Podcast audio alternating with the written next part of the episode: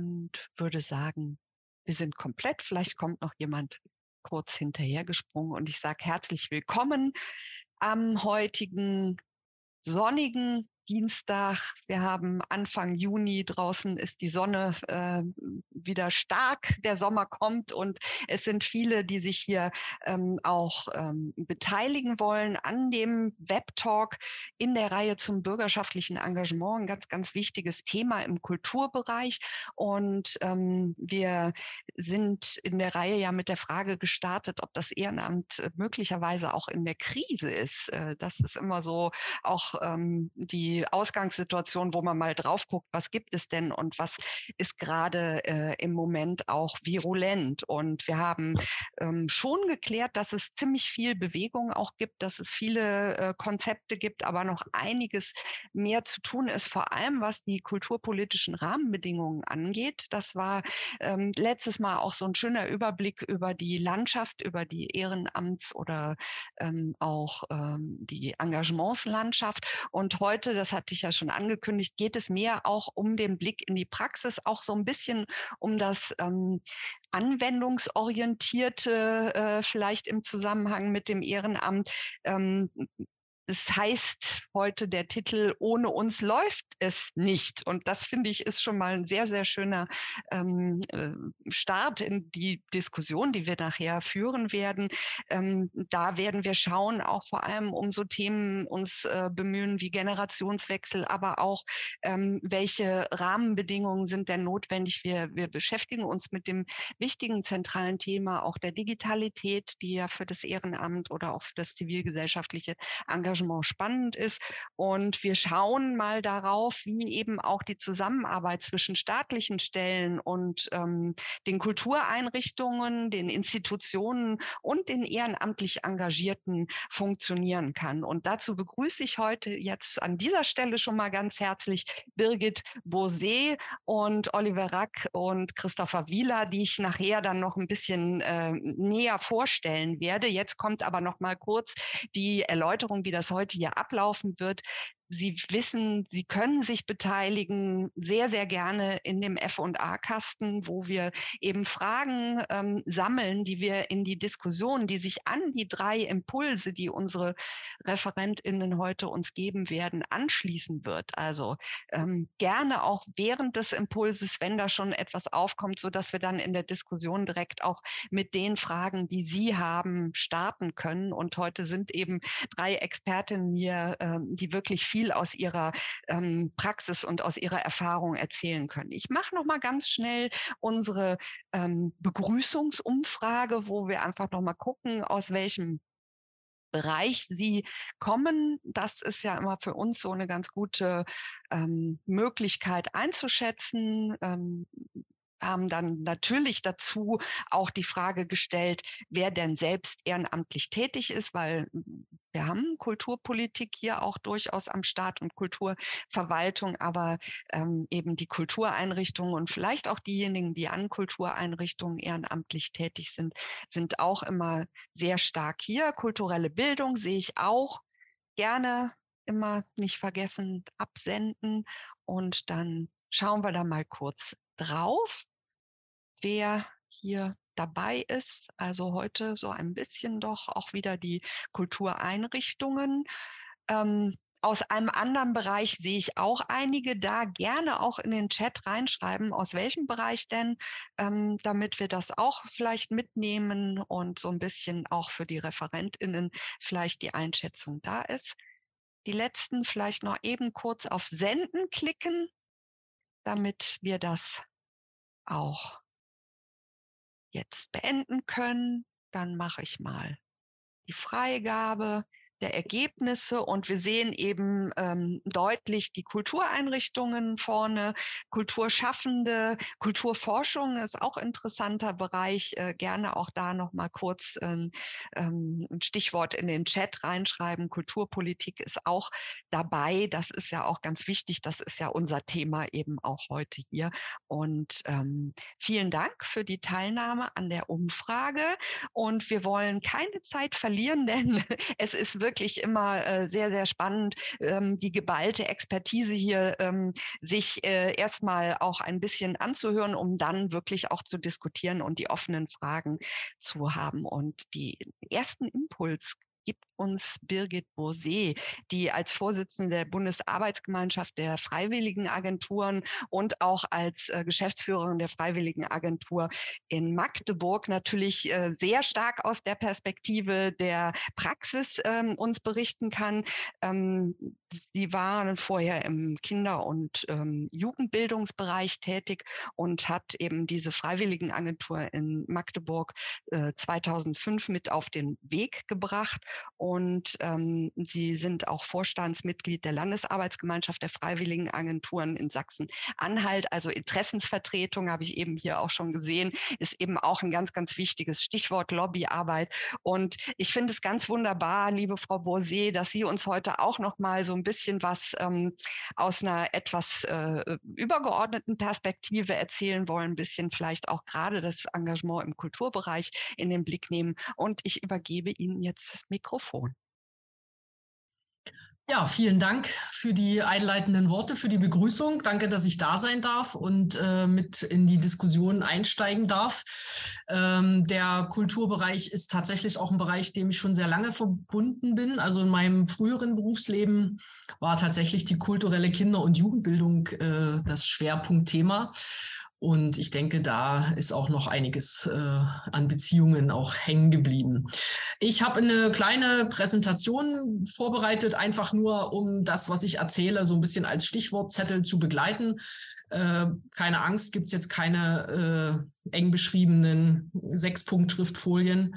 Ähm, ich werde das äh, relativ übersichtlich halten. Ich würde jetzt meinen Bildschirm freigeben, damit wir dann äh, entsprechend das alles sehen.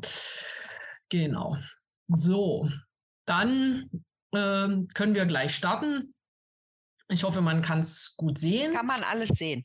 Ja, perfekt. Äh, ich mache das gern äh, mit ein paar Fotos unterlegt. Das ist immer vielleicht auch noch mal ein bisschen bunter als wenn man jetzt nur auf die weißen Flächen schaut. Ähm, ja, ohne uns läuft es nicht. Freiwilliges Engagement in der Praxis. Also ich habe jetzt hier mal bewusst auch den Begriff freiwilliges Engagement gewählt. Also in der Überschrift offiziell heißt es ja Ehrenamt da scheiden sich ja so ein bisschen die Geister, welches äh, Wort, welche Begriffe da jetzt was äh, auch bedeuten. Äh, man könnte das jetzt auch nochmal wissenschaftlich natürlich alles herleiten. Ich glaube, in der Praxis äh, hat es ganz oft was mit äh, ja so ein bisschen eigenen Gefühlen zu tun, ob man jem, ob jemand sagt, ich bin im Ehrenamt, ja, also auch wirklich von der klassischen Bedeutung, ich habe ein Amt inne, das mir Ehre bringt und äh, also wirklich sehr vielleicht das Ganze auch nochmal ein bisschen ähm, ja, etwas staatstragender, würde ich mal sagen, also weil es ja auch wirklich mit vielen Ämtern verbunden ist, oder ob jemand sagt, ich engagiere mich freiwillig. Also das äh, sind tatsächlich auch manchmal so Nuancen in der eigenen Zuschreibung und hat vielleicht auch manchmal was mit dazu zu tun. Volunteering ist eher so der Begriff, der aus dem englischsprachigen Raum kommt. Aber das sind so Sachen, die vielleicht aber nicht ganz unwichtig sind, wenn man mit Freiwilligen spricht. Ähm, Freiwilliges Engagement äh, ist ja tatsächlich etwas, was einen Wert für sich und andere hat. Und ich glaube, gerade in der Kultur ist es etwas äh, nochmal an Bedeutung, so diese Gestaltungskraft, ja, also dieses Impulse liefern, das neue Ideen einbringen, kreativ sein. Das hat natürlich eigentlich überall seine Berechtigung, aber ich glaube im Kulturbereich auch nochmal in besonderer Art und Weise. Und äh, genauso auch diese Punkte, dass es äh, gemeinschaftlich stattfindet, in der Regel im öffentlichen Raum, gemeinwohlorientiert. Ähm, ich glaube, im Kulturbereich gibt es eben auch noch mal sehr besonders viele ähm, Tätigkeitsfelder, die auch dieses Gemeinschaftliche ähm, besonders in den Vordergrund stellen. Ähm, was mir noch mal besonders wichtig ist, äh, dieser etwas äh, ja sehr althergebrachten Definition, das stammt ja schon aus der Enquete-Kommission von hm, vor vielen Jahren.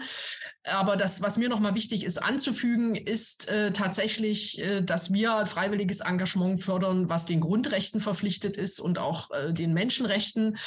Äh, weil ansonsten natürlich auch andere Initiativen, die vielleicht nehme ich jetzt mal an, viele, die jetzt hier versammelt sind, nicht so gut finden, ähm, auch sagen, ja, wir sind freiwillig engagiert und wir äh, äh, wollen auch eine entsprechende Unterstützung in unserem Engagement haben. Ne? Also das äh, Engagement, was ich hier vertrete, ist tatsächlich da nochmal ganz stark auch mit dieser Note äh, versehen.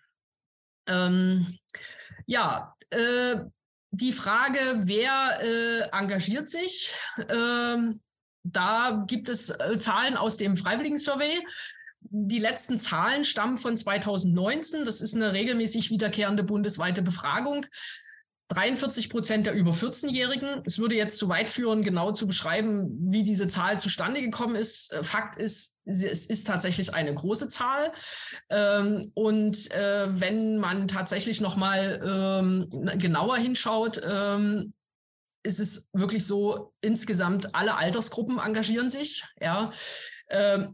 Wir hätten jetzt eine Abfrage starten können, welche Zielaltersgruppe ist es am meisten? Ähm, ganz oft werden die Senioren genannt, weil das irgendwie so ein Bild ergibt in vielen Bereichen. Aber es sind tatsächlich die 30- bis 50-Jährigen, die die höchste Engagementquote aufweisen. Und äh, das sind immerhin 47 Prozent. Es gibt tatsächlich äh, natürlich aber auch äh, andere äh, besonders engagierte Zielgruppen. Die 14- bis 29-Jährigen sind nicht zu unterschätzen und auch die über 65-Jährigen spielen natürlich eine Rolle. Aber da ist jetzt die Engagementquote doch schon deutlich geringer. Also vielleicht auch rückt das bei manchen nochmal ein Bild anders äh, zurecht.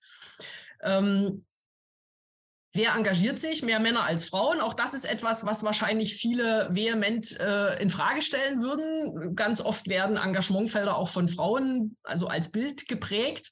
Aber hier sind natürlich auch viele Ämter, viele Strukturen, viele äh, Funktionen mit einbegriffen, die vielleicht nicht immer so im Vordergrund stehen. Also es gibt da leichte Unterschiede, aber sie sind jetzt auch nicht so groß. Auch das zu erklären ist nochmal eine eigene Sendung. Ja.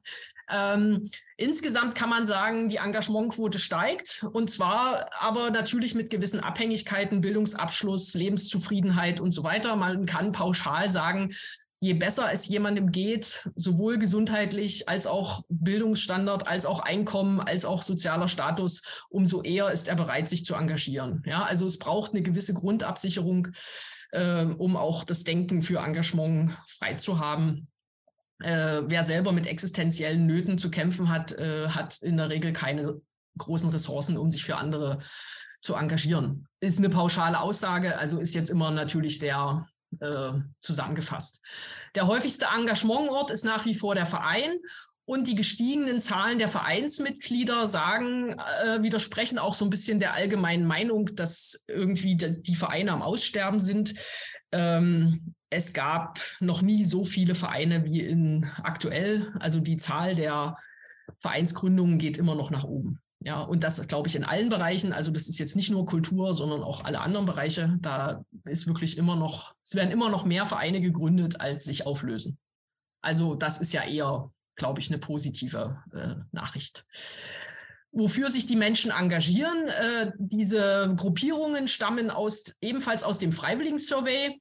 Ähm, die Zahlen sind vielleicht für einige nicht überraschend. Der Sport ist natürlich ein großer Bereich, aber es gibt eben auch eine ganze Reihe von anderen Bereichen, äh, die auch öffentlich natürlich sichtbar sind, äh, die aber gar nicht dann die ganz großen Zahlen abbilden. Und Kultur und Musik, äh, fragen Sie mich jetzt nicht, wie diese Kategorie äh, zustande gekommen ist, dass das jetzt Kultur und Musik heißt und dass dann, dann da implementiert, Musik gehört nicht zur Kultur. Äh, ich habe die Umfrage nicht gemacht. Ja, also, aber in diesem Bereich immerhin 9 Prozent, also von den Engagierten. Das ist also, kann man sagen, der nach dem Sport, was ja doch nochmal eine andere Dimension hat, im breiten Sport gesehen, ist es doch ein sehr, sehr großer Engagementbereich. Ja. Äh, was, glaube ich, für die Diskussion wichtig ist, sind Veränderungen im Engagement, die wir ja überall wahrnehmen, einschließlich in dem Kulturbereich. Es gibt eine wachsende Engagementbereitschaft äh, in allen Bevölkerungsgruppen. Das nehmen wir durchaus auch in der Praxis so wahr. Aber das große Problem, es gibt insgesamt weniger Zeit für freiwilliges Engagement. Ja, also die reine Zeit, die ich zur Verfügung habe, neben meinen ganzen anderen Verpflichtungen im Job, im, in der Familie und viele andere Dinge, ähm, die nimmt natürlich ab. Ähm, das haben Umfragen ergeben. Das ist also äh, fast 60 Prozent äh, der Engagierten haben weniger als zwei Stunden pro Woche. Ja, und wenn man dann natürlich rein ehrenamtlich geführte äh, Kultureinrichtungen zum Beispiel sich anschaut oder Kulturvereine, die kein hauptamtliches Personal haben, dann ist das natürlich eine echte Herausforderung, da denn die Ressourcen so viel, so gut zusammenzubinden, dass da am Ende noch was Gutes rauskommt. Ja, also das ist wirklich eine, die Zeit, der Zeitfaktor ist schon etwas stark limitierendes. Trotzdem äh, immer noch viele langfristige Engagements äh, gibt es nach wie vor. Wir haben ein Drittel der Engagierten, die länger als zehn Jahre aktiv sind. Da ist es ganz oft so, dass die Leute sagen, das passiert dann einfach. Ja, also die wenigsten, die anfangen, äh, sagen, ich engagiere mich jetzt mal für 10, 15, 20 Jahre, wie man das vielleicht früher noch gemacht hat, wenn man äh, zum Deutschen Roten Kreuz gegangen ist oder zur Feuerwehr oder so. Ja, da war das dann oft so eine Lebenskarriere. Äh, das passiert natürlich immer seltener, aber ganz oft ist es so, dass dann die Menschen sich selber wundern, ach Mensch, jetzt bin ich ja schon fünf Jahre dabei und jetzt bin ich ja schon acht Jahre dabei und jetzt sind es schon zehn Jahre, ähm, ohne dass sie das vielleicht vorhaben. Ja, also auch das ist vielleicht eher eine motivierende Nachricht, dass es immer noch sehr viele gibt, die wirklich über einen sehr langen Zeitraum aktiv sind. Was auch noch äh, wichtig ist, vielleicht als Veränderung äh, wahrzunehmen, dass oft das Thema im Vordergrund des Engagements steht, während man sich früher häufiger entschieden hat, ich engagiere mich im, äh, in der Caritas oder ich engagiere mich eben in einer speziellen Einrichtung, weil mir diese Einrichtung wichtig ist und mache dann dort das, was anfällt. Ja, äh, ist es heute oft so, dass die Entscheidung für ein Thema fällt und es dann manchmal fast egal ist, äh, wo dann dieses Engagement stattfindet. Ja, also das äh, kann durchaus auch das Engagement insgesamt sehr stark verändern. Also Menschen suchen sich aus, zum Beispiel, ich engagiere mich für den Klimaschutz. Und dann bedeutet das äh, aber, dass es vielleicht heute diese Organisation ist und in einem halben Jahr eine andere. Ja. Äh, es gibt den Wunsch nach schnellen, auch sichtbaren Ergebnissen, gerade weil vielleicht erstmal noch nicht in so ganz großen Zeithorizonten geplant wird. Und natürlich ist die Bereitschaft, wenn ich dann schon wenig Zeit habe, äh, mich dann noch mit Bürokratie und mit Verwaltung zu beschäftigen, jetzt nicht so unermesslich groß. Ja, und das ist natürlich auch etwas, was äh, Strukturen ein deutlicher herausfordert als früher. Und äh, letzten Endes ist es eben so, dass da wirklich Flexibilität in Alltag, Job und Engagement gefordert ist. Warum sich Menschen engagieren, das ist so vielfältig äh, wie die Menschen selber. Und jeder, wir könnten jetzt fragen hier bei denen, die zuhören, äh, warum sie das tun. Da gibt es unendlich viele Antworten darauf und ganz oft eben auch aus äh, verschiedenen biografischen Gründen, Hintergründen, Erfahrungswerten aus der Kindheit und so weiter. Also das ist wirklich ein großes, äh, eine große Bandbreite. Mein Hintergrund mein beruflicher Hintergrund, die Freiwilligenagenturen, die bundesweit existieren, unterstützen Menschen, die sich äh, engagieren wollen und auch Organisationen, die äh, mit Freiwilligen zusammenarbeiten. Das ist etwas, äh, was wirklich das Profil insgesamt ausmacht. Was sich die äh, Freiwilligen wünschen, da würde ich jetzt einfach wirklich nur mal ganz kurz hier äh, das so anreißen. Da können wir nachher noch mal äh, drauf schauen. Oft ist es ja so, dass die Freiwilligen äh, eher eine, eine verständnisvolle und sehr rücksichtsvolle äh, Gegenstruktur sich wünschen, ja, also dass sie sich ausleben können in ihrem Engagement und äh, bei den Organisationen ist es dann eher so, dass sie sagen, ja, wir suchen die Freiwilligen, die genau bei uns reinpassen, die genau das tun, was sie, was, was wir jetzt so für uns geplant haben. Und das zusammenzubringen ist eine, ist eine große Herausforderung wir haben, glaube ich, jetzt, äh, so war schon der kurze Eindruck, äh, eine ganze Bandbreite an äh, Strukturen, auch jetzt hier in der, in der Runde, wo überall Engagement in der Kultur stattfindet. Das ist hier wirklich nur eine ganz kleine Auflistung, also die jetzt überhaupt nicht vollständig ist. Und ich würde zum Abschluss nur noch kurz die Sachen anreißen. Was macht Kultur eigentlich aus? Also freiwilliges Engagement in der Kultur besonders. Es gibt sehr vielfältige Tätigkeitsfelder, Möglichkeiten für alle Altersgruppen, diese Kreativität, Gestaltungsmöglichkeiten, die auch im Rahmen von zum großen Teil auch durchaus etablierten Kultureinrichtungen ähm, stattfinden können. Die bieten auch eine Menge an attraktiven Formaten für Anerkennung und auch die Akzeptanz, sich in der Kultur zu engagieren, ist sehr groß. Was eher die Herausforderungen sind, ist natürlich die prekäre Beschäftigung in vielen Bereichen, ja, auch eine unzureichende Finanzierung, insbesondere in jetzt mal so jenseits der Hochkultur, ja. Ähm, es gibt enorme Grauzonen zwischen Haupt- und Ehrenamt. Äh, es gibt fließende Übergänge, dass zum Teil Menschen, die einmal bezahlt werden für Dinge, dann wieder das kostenfrei machen müssen, ja, weil äh, vielleicht die Finanzierung fehlt. Es gibt Konkurrenzen zwischen einzelnen Kultursparten, ähm, was jetzt auch nicht immer förderlich ist äh, für das Thema freiwilliges Engagement insgesamt. Und ich, nach meiner Einschätzung ist auch die Parallelität von Kommerz- und Gemeinwohlorientierung, also Konzertveranstalter, die kommerziell arbeiten und dann äh, Anbieter, die das eher äh, gemeinwohlorientiert, gemeinnützig tun. Also auch da gibt es ähm, ja Unbalancen, die das Engagement jetzt nicht unbedingt fördern. Hm. Dies, dieses große Thema Genera Generationswechsel und Nachwuchsängste ist wie in allen anderen Vereinen auch ein Thema natürlich im Kulturbereich und dass Kultur auch ein Politikfeld ist, was natürlich auch Schwankungen unterworfen ist. Äh, ja, also Einsparungen im Stadthaushalt und ähnliches. Also auch das ist natürlich etwas, was äh, freiwilliges Engagement zusätzlich äh, unter Druck setzt. Die letzte Folie, es sollte eine ehrliche Problemdiskussion geben, äh, vielleicht auch mal ein bisschen Mut für ungewöhnliche Lösungen, Fusionen von Vereinen, ländlicher Raum, mal was Neues ausprobieren nicht alles, was ausstirbt, äh, nicht allem, was ausstirbt, muss man nachtrauern. Es gibt auch durchaus ganz viel Neues, vielleicht auch das. Man muss nicht alles selbst machen, Hilfe holen und äh, nicht irgendwie entwickelt werden, sondern selbst Entscheidungen treffen, vielleicht auch indem man gute Ideen klaut. Das wäre so ein paar Punkte, die ich mit in die Diskussion einbringen würde. Vielen Dank.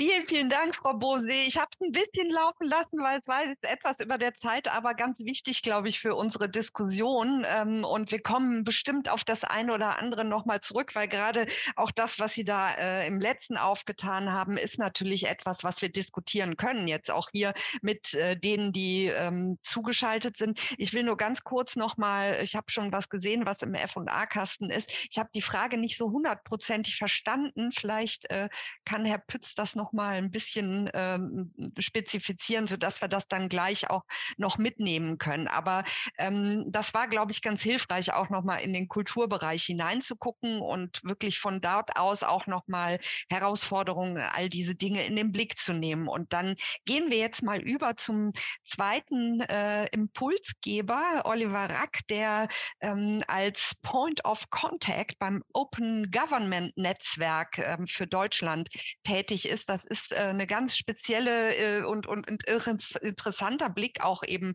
auf die Frage, ähm, wie engagiert man sich. Ähm, ich, äh, Sie sind von Haus aus Journalist und ich fand eben auch diesen Begriff des Emanzipatorischen im Bereich der Informationsstrukturen ganz spannend, den Sie ja ähm, schon lange verfolgen und eben da auch sicherlich als Berater in vielen, vielen Gremien Gutes tun unter anderem eben auch ähm, in der Enquete-Kommission ähm, krisenfeste Gesellschaft, weil das ist ja letztendlich auch der Kontext, in dem wir hier auch nochmal äh, über das Ehrenamt äh, beziehungsweise über das Engagement sprechen können, ähm, was äh, für unsere Gesellschaft da so wichtig ist. Ähm, Sie sind auch ähm, bei den Smart City-Geschichten ähm, mit ähm, im Boot, auch äh, interessant. Also das Digitale, die Digitalität, die Frage, was kann man da wie günstig auch natürlich für das Engagement verschränken. Das ist nochmal so ein äh, super spannender Blick, den wir jetzt auch äh, gerne nehmen wollen auf das Thema Engagement. Und ich übergebe Ihnen das Mikrofon, Herr Rack. Vielen Dank von Frau Heil und ähm, ja, vielen Dank, dass ich hier sein kann. Ähm, ich muss noch gerade korrigieren, also es ist die Enquete-Kommission Krisenfeste Gesellschaft des Landtags äh, Baden-Württemberg, also jetzt nicht äh, auf Bundesebene. Ja, nur stimmt. dass es ja. genau, nur dass es einfach äh, schlabbert. überhaupt gar kein Thema.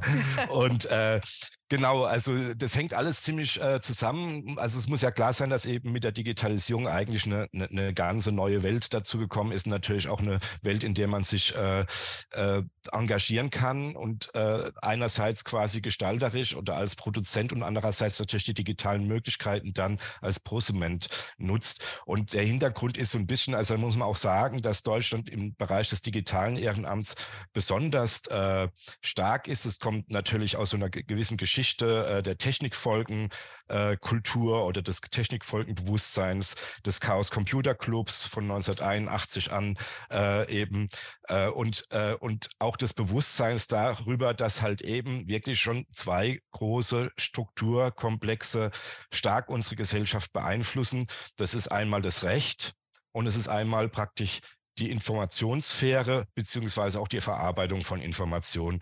Und da ist schon halt auch der Gedanke bei den Deutschen äh, recht stark ausgeprägt, dass man das so souverän und äh, äh, selbstgestalterisch und demokratisch und freiheitlich wie möglich angeht, das Thema. Und daraus, das hat auch stark in die Europäische Union gestrahlt.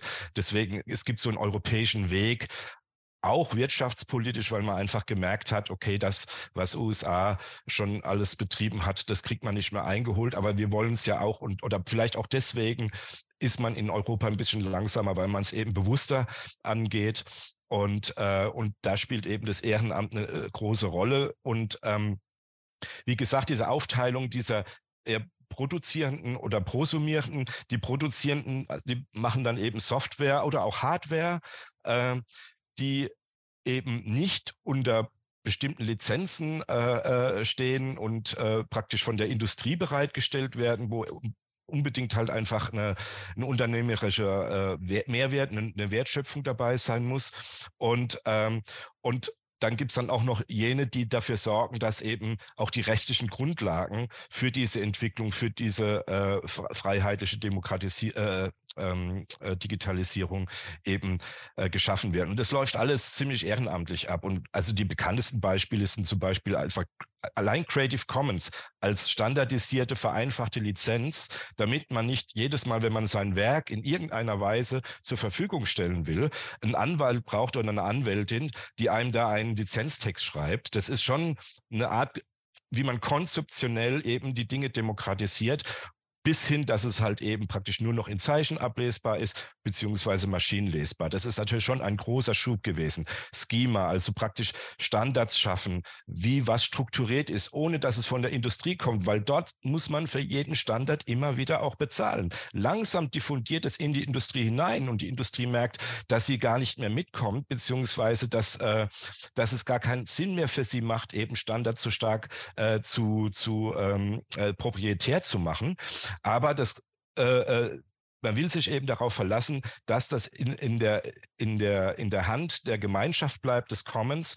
Und deswegen arbeitet man eben an offenen äh, Standards. Äh, dann gibt es halt sowas auch wie allein, allein GNU Privacy Guard macht eine Person und darauf ist quasi die, die, die Informationssicherheit, die, äh, ähm, die äh, die, die, na, wie heißt, die Verschlüsselung äh, viel, eines Großteils des E-Mail-Verkehrs auf der Welt beruht auf auf der Arbeit einer Person aus Deutschland, ne, die halt eben, also Werner Koch, der halt auch noch nicht mal eben groß was davon abbekommt, ne, dass es eben so eine äh, große skalierte Wirkung hat. Äh, Standards, wie man offene Daten beispielsweise irgendwie in Katalogsystemen vorhält und so weiter und so fort. Da gibt es vieles, wo sich eben Zivilgesellschaft ehrenamtlich auch der, der öffentlichen Verwaltung zur Verfügung stellt, um mitzuhelfen, dass eben zivil, also GovTech und Civic Tech zusammenkommen. Äh, offener Haushalt ist so ein Thema, X-Erleben sind alles auch noch Standardsfragen. Also man sieht schon, es ist viel Standardarbeit erstmal notwendig.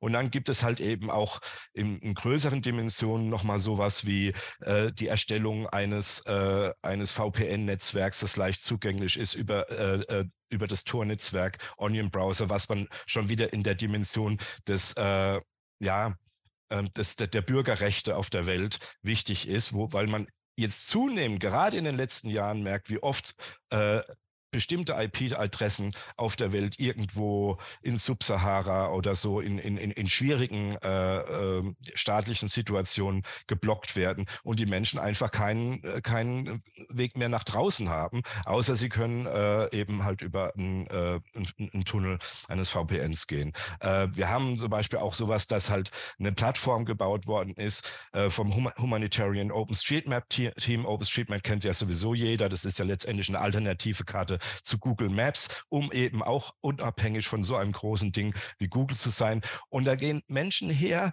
die nehmen Satellitenaufnahmen und vektorisieren, also digitalisieren äh, Straßen irgendwo auf der Welt, wo sie noch nicht digitalisiert sind. Es ist ja bloß, weil wir gut erfasst sind bei Google, irgendwo in Nordamerika oder hier in Europa, denken wir, dass das alles die ganze Welt umgreift. Aber es gibt noch so viele Straßen, die nicht erfasst sind und die einfach natürlich ökonomisch gar nicht interessant sind zu erfassen.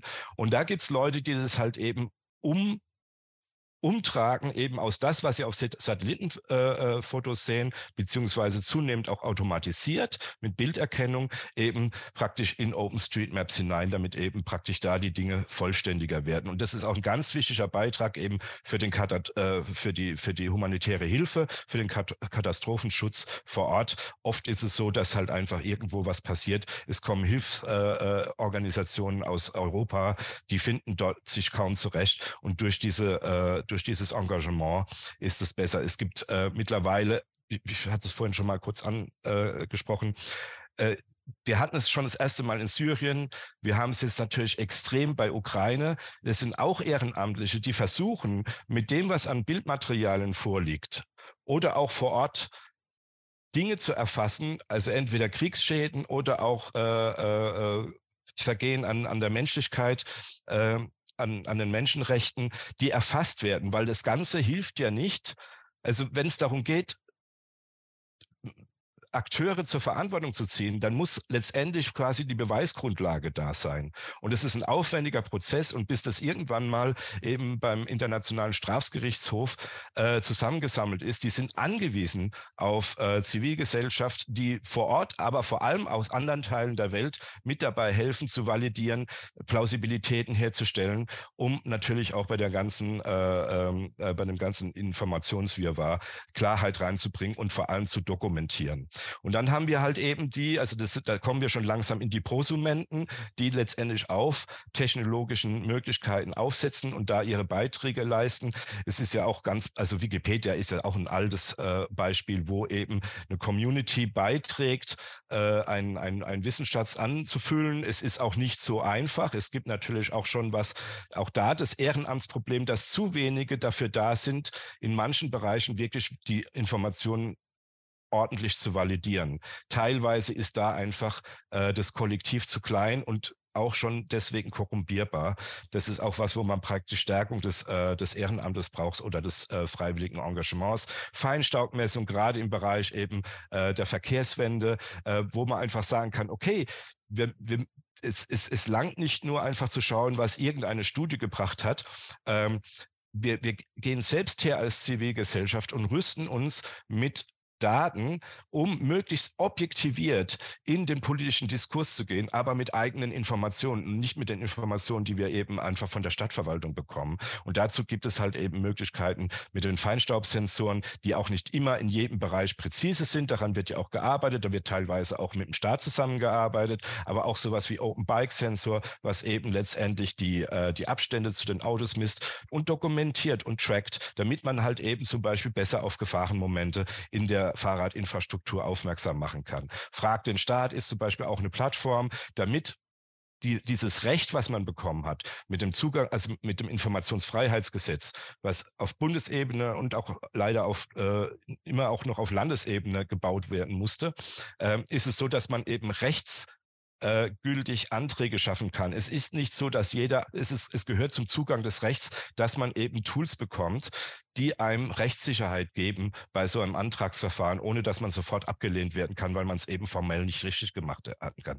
Aber es ist auch so, dass ich halt eben auch Initiativen wie die Deutsche Lebensrettung oder beziehungsweise Vereine wie die Deutsche Lebensrettungsgesellschaft, äh, auch zusammen mit dem äh, Bäderwesen, äh, gesagt haben, wir brauchen, wir merken, wir haben immer mehr Nichtschwimmer in Deutschland, aber wir kriegen nicht, und wir vermuten, dass eben immer weniger äh, äh, Schwimmbäder äh, hinreichend da sind oder, oder pfleglich da sind, aber wir kriegen keine Informationen dazu, weil es dazu noch nicht die Gesetzesgrundlage gibt. Also nehmen wir die Community, fragen wir die Menschen vor Ort und die pflegen dann ein äh, bei äh, ähm, beim Bäderatlas, wie gerade im Moment der Status des Schwimmbads ist. Existiert es überhaupt noch?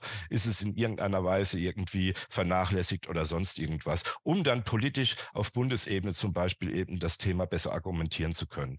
Und äh, auch wenn wir gerade noch mal beim Open Government Netzwerk sind, wir sind der zivilgesellschaftliche, also ein Netzwerk aus zivilgesellschaftlichen Organisationen als der zivilgesellschaftliche Teil der Teilnahme Deutschlands an der Open Government Partnership, die es seit 2011 gibt Open äh, Deutschland nimmt seit 2016 mit und es ist ein Verbindlichkeitsmechanismus, wo eben Projekte, Aktivitäten angestoßen werden, die die Grundlagen für das, über das ich die ganze Zeit berichtet habe, eben geschaffen werden, auch in, in Deutschland. Und jedes Mal werden praktisch Selbstverpflichtungen eingegeben und sie werden dann jeweils in einem Berichtswesen ähm, äh, äh zusammen mit einem unabhängigen Berichtswesen und der Zivilgesellschaft äh, äh, beaufsichtigt und, und, und validiert und geschaut, ob die Dinge auch tatsächlich so umgesetzt werden. Also letztendlich diese äh, öffentliche Aufsicht ist auch ein Faktor, der ganz stark eben über digitale Möglichkeiten abläuft. Äh, es weltweit äh,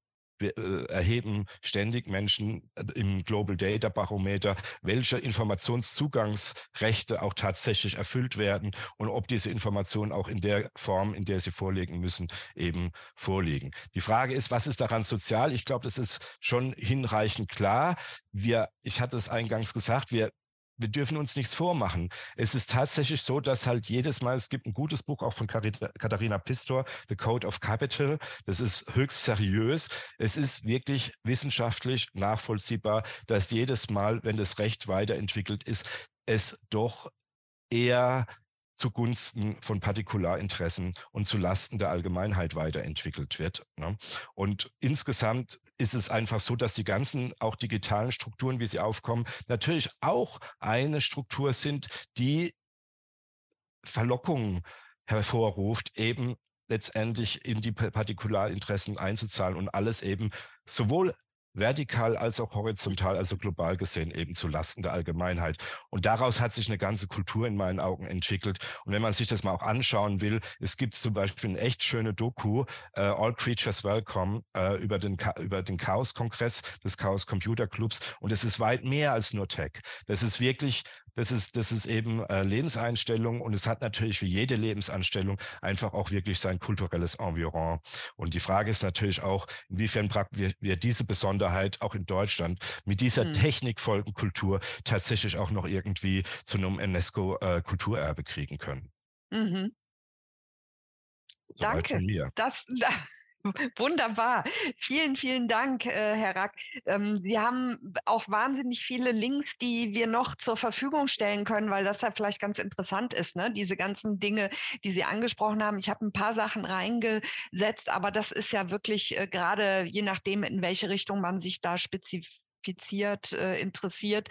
Ähm, ganz spannend, die werden wir auch zur Verfügung stellen. Ähm, äh, auch gerne die Präsentation von Frau Bose. Das ähm, äh, geht auch ja. auf unsere Webseite. Aber vielen Dank, Herr Rack, dass Sie uns mal diese, diese andere Seite auch des äh, Engagements aufgemacht haben und die Wichtigkeit, die wirklich entscheidende Frage, was können wir wie mitgestalten? Da werden wir gleich auch sicherlich nochmal, gerade was eben die Digitalität und äh, Kulturbereich äh, angeht, vielleicht in der Diskussion nochmal drauf zurückkommen. Herzlichen Dank erstmal hierfür und dann kommen wir zu Christopher, Christopher Wieler, ähm, der als Vorsitzender des Heimatvereins Kultur- und Heimatvereins Egling und Leiter des ähm, dort auch integrierten Museums uns heute aus der Ehrenamtspraxis äh, äh, etwas sagen kann.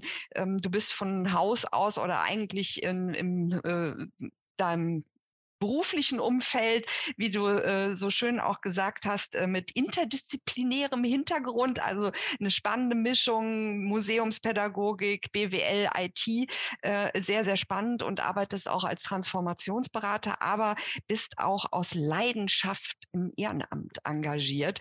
Und ähm, in diesem Zusammenhang ähm, muss man unbedingt natürlich auch erwähnen, dass du der Preisträger Stille Helden den Ehrenamtspreis ähm, des Landkreis Landsberg bekommen hast für dein ehrenamtliches Engagement und im Deutschen Ehrenamtspreis 2022, soweit ich weiß, nominiert warst. Also das ist auch, äh, vielleicht können wir da gleich auch nochmal einen Blick drauf nehmen, was eben diese äh, Art auch des, ähm, der Wertschätzung auch des Ehrenamts angeht. Aber jetzt sind wir ganz gespannt auch nochmal zu hören, wie haltet ihr es in Egling an der Paar mit dem Ehrenamt und was kannst du aus deiner Praxis berichten? Das Mikrofon gehört jetzt dir. Ja, super. Wunderbar. Vielen Dank, Anke. Vielen Dank, Birgit Posé und Oliver Rack für die schon inspirierenden Impulse. Und äh, versuchen wir das mal. Ich habe keine direkte Präsentation dabei, sondern tatsächlich einfach nur ein paar äh, Stimmungsbilder. Das müsstet ihr jetzt alle sehen. Ein kurzes Nicken wäre ganz gut. Ja. Perfekt, wunderbar. genau, äh, da können wir direkt drüber hinweggehen. Genau. Ähm, für alle, die es vorher nicht gelesen haben, genau, Egling an der Paar liegt tatsächlich ziemlich weit im Süden, wie sich auch anhört, in Bayern. Ähm, Landkreis Landsberg am Lech und natürlich treffen alle Vorurteile zu. Ne? Neben dran steht Museen, Archive, Vereine, so wie man sich das im ländlichen Raum vorstellt. Und, ähm, das ist ein bürgerschaftlich gegründetes Museum, das jetzt ein äh, bisschen über 20 Jahre alt ist. Der Verein ist ein bisschen älter, ist 25 Jahre alt. Und ähm, genauso wie man sich auch vorstellt, gibt es kein hauptamtliches Personal. Und ähm, genau wie man sich das auch vorstellt und wie es oft erwähnt wird in Diskussionen, furchtbare äh, Überalterung. Vielleicht kurze Rückblende, genau, wie ich 2019 äh, Vorsitzender geworden bin, war ich so mit Abstand mit meinem Anfang 30 das jüngste Mitglied.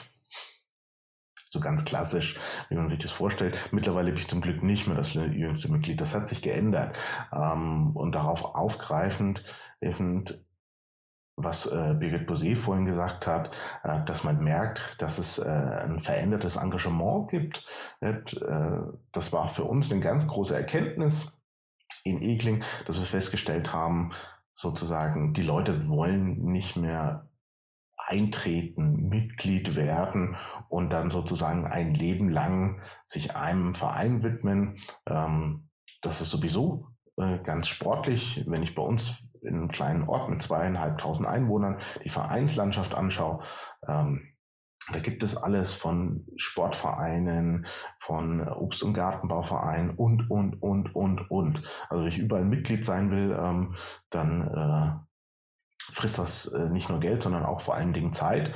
Ähm, und das war für uns eine große Erkenntnis zu sagen, okay, wir müssen hier neue Wege gehen. Und für uns war das ganz klar zu sagen, ähm, wir setzen nicht mehr drauf, dass sich jemand ein Leben lang mit seiner Arbeitskraft äh, quasi durch eine Mitgliedschaft an einen Verein bindet. Das begrüßen wir natürlich, aber was wir voraussetzen oder was wir begrüßen, ist Interesse für ein bestimmtes Projekt oder für eine gewisse Zeit mitzuarbeiten, an Bord zu kommen. Und ähm, das haben wir gemacht und haben gesagt, gut, Mitgliedschaft, ähm, das ist, äh, das ist eine der geringsten Prioritäten, die wir haben. Wichtiger ist uns, dass ihr aktiv euch einbringen wollt, dass ihr mitarbeiten wollt, dass ihr quasi ähm, unsere, äh, unseren Claim quasi teilen wollt, Geschichten, Geschichte vor der Haustüre entdecken. Ähm, und das war sozusagen der Startschuss aus der Transformation für uns. Und dann kam die Corona-Pandemie. Und dann mussten wir erstmal digital sozusagen nachsatteln, ging es uns auch wie vielen anderen denn sozusagen, es war noch gar nichts da. Wir hatten noch nicht mal einen Internetanschluss in den Vereinsräumlichkeiten, in dem Museum. Ähm, das mussten wir überhaupt erstmal alles sozusagen beantragen, äh, Bürgermeister überzeugen, dass das Ganze verlegt wird. Ähm, so, lange Rede, kurzer Sinn. Wo stehen wir heute? Heute stehen wir da, dass wir gesagt haben, erstens, ähm, Wer Interesse hat, macht mit. Das merken wir auch. Das wird angenommen. Leute kommen für ganz gezielte Projekte, für ganz gezielte Veranstaltungen mit an Bord, bringen sich ein in nicht klassisch, wie man denkt, der Heimatforscher. Nee, sondern eben Leute. Äh, jeder hat ja irgendwas, was er gut kann. Äh, manche sind sehr handwerklich begabt, andere kreativ, äh, andere sind sozusagen Cracks, wenn es um Medienbearbeitung geht. Und ähm, das ist das, was wir, was wir anstreben und in dem Sinne auch, auch sozusagen konkrete Projekte auch mit anderen Vereinen oder anderen sozusagen Gesellschaftsgruppen. Momentan sind wir da stark im Prozess mit der Landjugend, quasi mit den jungen Leuten, denen wir jetzt einfach das Museum übergeben haben ähm, und die in einem Design Thinking Prozess jetzt äh, für sich ein Format entwickeln, wie sie ihre Geschichte, ihre Perspektive ja, quasi jung, also Jugendliche auf dem Land erzählen wollen. Ähm, und wir haben im März ganz sozusagen unsere erste Ausstellung eröffnet. Das ist auch das Bild sozusagen, wir und die Nationalsozialisten. Wir sind gleich mit einem ganz schwierigen Thema gestartet. Das ist aber eine Ausstellung, die sozusagen komplett von den Bürgerinnen und Bürgern, die haben geforscht, die haben zusammengetragen und gemeinsam mit denen wurde die Ausstellung erstellt. Und im Gegensatz zu den bisherigen Ausstellungen, Projekten war das eben nicht das Museumsteam, die alle Mitglied sind, die alle irgendwie eine Beisitzer, Vorstandsfunktion haben, sondern wer Interesse hatte, konnte mit dabei sein und im Rahmen seiner Möglichkeiten sich einbringen. So, das war sozusagen der große äh, Turnaround. Das andere, was für uns ganz wichtig war und äh, da liest man es eben kein Rembrandt, sozusagen mit dem Digitalen ähm, oder mit den Schritten ins Digitale haben wir natürlich auch gemerkt, wir sind ja gar nicht alleine. Uns gibt sozusagen das Heimatmuseum Eklinger Park gibt es deutschlandweit mehrere tausend Mal ähm, wir sind nicht alleine, unsere Probleme sind nicht alleine. Und ähm, wir hatten dann einfach die Idee mit anderen zusammen, Mensch, äh, wir müssen uns doch irgendwie gegenseitig helfen und uns alle bewegt auch diese digitale Wandel, diese digitale Transformation. Was können wir machen? Ähm, Lass uns alles teilen. Lass uns Ressourcen teilen. Lass uns Geld teilen. Lass uns Ideen teilen. Lass uns Know-how teilen. Ähm, und daraus ist eben das, das Netzwerk Kein Rembrandt entstanden mit mittlerweile über 30, äh, 30 Museen. Wir müssen unbedingt die Partnerseite aktualisieren, kommen gar nicht hinterher. Ähm, und wir bespielen gemeinsam Social Media Kanäle. Aber es ist auch die Erkenntnis gewesen, sozusagen ähm, in dem Netzwerk, ähm, beim digitalen, nicht jeder muss überall präsent sein. Nicht jeder muss das gleiche Programm oder äh, sozusagen äh, das gleiche machen, sondern ähm, jeder macht das, was für ihn, seine Strukturen, seine Ressourcen äh, passt und äh, lieber sozusagen offen kollaborieren äh, und zusammenarbeiten und sich vielleicht sogar einen Social Media Account teilen und so die eigene Belastung reduzieren um ans Ziel zu kommen. Also für uns ist mittlerweile nicht nur dieses Geschichte, Geschichten vor der eigenen Haustüre erzählen und entdecken, sondern äh, sozusagen intern innerhalb des Netzwerks ist der Claim ganz klar, Teilen macht reich und noch viel mehr. Ähm, Genau, da ist es nochmal kein Rembrandt. Was passiert, wenn kleine Museen wenn sich für ein Projekt zusammenschließen? Äh, genau, mittlerweile ist 2021 vorbei, 2022 es ist 2023, es läuft immer noch. Ähm, wir gehen jetzt in die nächsten äh, Projekte rein. Es lebt. Ähm, und wir, wir, wir ergänzen uns wunderbar gegenseitig ähm, und stellen eben immer wieder fest, ja, wir haben alle ein gemeinsames Ziel und äh, durch offene Kollaborationen können wir uns wunderbar unterstützen. Ähm, das ist ein, ein, schöner Kontrast zu, zu der Erfahrung, die man dann leider manchmal vor Ort äh, trifft, weil normalerweise würde man sagen, was muss Ekling mit einem Museum aus Werne oder mit aus Schmölln in Thüringen äh, kollaborieren? Gibt es da nicht Partner vor Ort? Äh, die gibt es. Ähm, teilweise äh, sage ich mal, ist es da auch eine, eine Frage. Das Digitale stößt nicht immer auf Gegenliebe, aber was wir vor allen Dingen merken, ist immer, äh, sobald es um große Institutionen geht, gerade im Kulturbereich, gibt es einen wahnsinnigen Konkurrenzgedanke. Ähm, wo man immer wieder feststellt, so, wir wollen euch gar nichts, wir können euch ja gar nicht das Publikum wegnehmen, das wollen wir auch gar nicht, denn wir sehen uns nicht als klassischer Ausstellungsraum, sondern äh, wir sehen uns als dritter Ort. Ne? Also uns ist es am liebsten, die Leute kommen zu uns, und das machen sie auch mittlerweile, kommen zu uns ins Museum oder zu uns in die Räumlichkeiten, bringen ihre Brotzeit mit ähm, ähm, und holen sich dann am Kühlschrank gegen Selbstkostenpreis noch ein Getränk oder ein, ein kaltes Bier und nutzen die, die, die Sitzmöglichkeiten und ähm, ähm, verabreden sich äh, oder kommen mit uns Gespräch. Wir haben auch eine Veranstaltungsreihe auf der Heube, also für alle nicht aus Bayern, auf eine halbe Bier.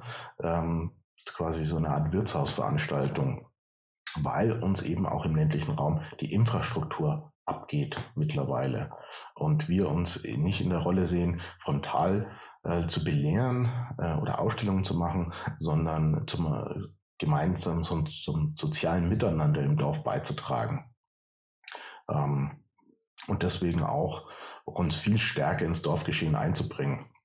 Da war für uns ein ganz simpler Schritt, der uns auch viel positive Rückmeldungen gebracht hat und sogar auch ein paar Mitglieder gebracht hat. Wir haben uns eine Popcornmaschine angeschafft und auf jedem Dorffest sind wir mit der Popcornmaschine vertreten. Ob das das Sommerfest ist äh, oder der Weihnachtsmarkt wir sind einfach präsent im Dorfleben. Ähm, und deswegen äh, ist es vielleicht auch betrieben, manchmal zu sagen, wir sind im Museum. Wir haben natürlich ähm, äh, sind da natürlich schon bestrebt zu professionalisieren, auch im Hintergrund und sind da auch einen guten Weg und sind auch mittlerweile anerkannt von der Landesstelle für nichtstaatliche Museen. Aber es ist auch ganz klar, wir haben hier noch diese berühmte Third Mission, diese äh, Mission des dritten Ortes. Äh, der Ort ist nicht nur das Museum, sondern das ist das ganze Dorf. Der ganze Ort sind die Menschen in diesem Ort. Und das ist das, was für uns wichtig ist. Ähm, und das sehen wir eben auch hybrid, sowohl digital, äh, na, wir sind ein klassischer Pendlerort zwischen den zwei Metropolen, Augsburg, München. Viel Leute, viel findet digital statt, aber viel findet auch analog statt. Und da muss man einen guten Mix finden. Ähm, genau. So. Und zuletzt äh, der Dank sozusagen, diese ganz schönen Sketchnotes kommen von Karina Iwe. Äh, den Dank möchte ich natürlich nicht aussparen an der Stelle. Dankeschön. Ja, wunderbar, die Sketchnotes, genau, super Sache. Äh, sowas, man muss ja auch immer alles gut äh, dokumentieren und äh, für das, was du uns jetzt erzählt hast, war das eine sehr, sehr hilfreiche äh, Untermalung. Und ähm, wirklich, äh, manchmal sind es ja so kleine Dinge, ja. Also schaff dir eine Popcornmaschine an und dann hast du einen Anlass. Also finde ich äh, großartig. Wir haben jetzt viel gehört, was, was ihr da im Dorf und was du vor allem auch mit, äh, mit verschiedenen Ansätzen da ähm, auch zur Aktivierung der Leute beigetragen hast. Und ich glaube, da ist auch noch einiges, was passiert, was noch nachkommt, was dann vielleicht auch noch mal in kulturpolitischen äh, Rahmen gedacht ist. Das finde ich großartig und spannend. Vielen Dank für den Input. Ähm, ich habe gesehen, liebe Frau Bose, Sie waren ganz fleißig und haben unsere Fragen oder hat auch äh, Herr Rack sich schon beteiligt. Wir haben keine offenen Fragen mehr hier für unsere Diskussion. Aber äh, ich greife trotzdem noch mal äh, äh, raus. Also ich meine, das, äh, das ist natürlich super, wenn man da dann auch noch mal das schriftlich beantwortet. Ich hoffe, das können eben auch alle, äh, können ja auf den F&A-Kasten zugreifen und da noch mal nachlesen. Aber ich habe jetzt ähm, mitgelesen bei einer Frage, die, die zupfe ich mir jetzt noch mal hier raus, weil ähm, da wurde daran erinnert, was wir letztes Mal äh, diskutiert haben.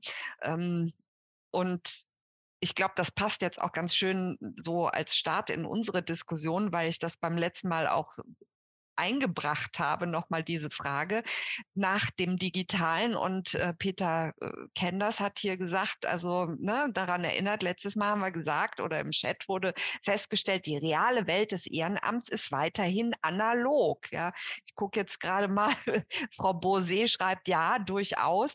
Aber das ist eben so, ähm, eigentlich steigen wir mal damit ein. Ähm, wir haben ja jetzt auch durchaus aufgemacht bekommen, was, was die Vorteile sein können. Und ähm, wir alle sind ja, glaube ich, auch der Meinung, dass man digital und analog sowieso nicht gegeneinander ausspielen sollte. Aber wenn das so ein, so ein Ansatz ist, Frau Bosé, vielleicht äh, frage ich Sie das auch direkt. Sie, Sie haben ja geschrieben, ja, genau, äh, aber man muss ein Aber dazu schicken, ne? glaube ich.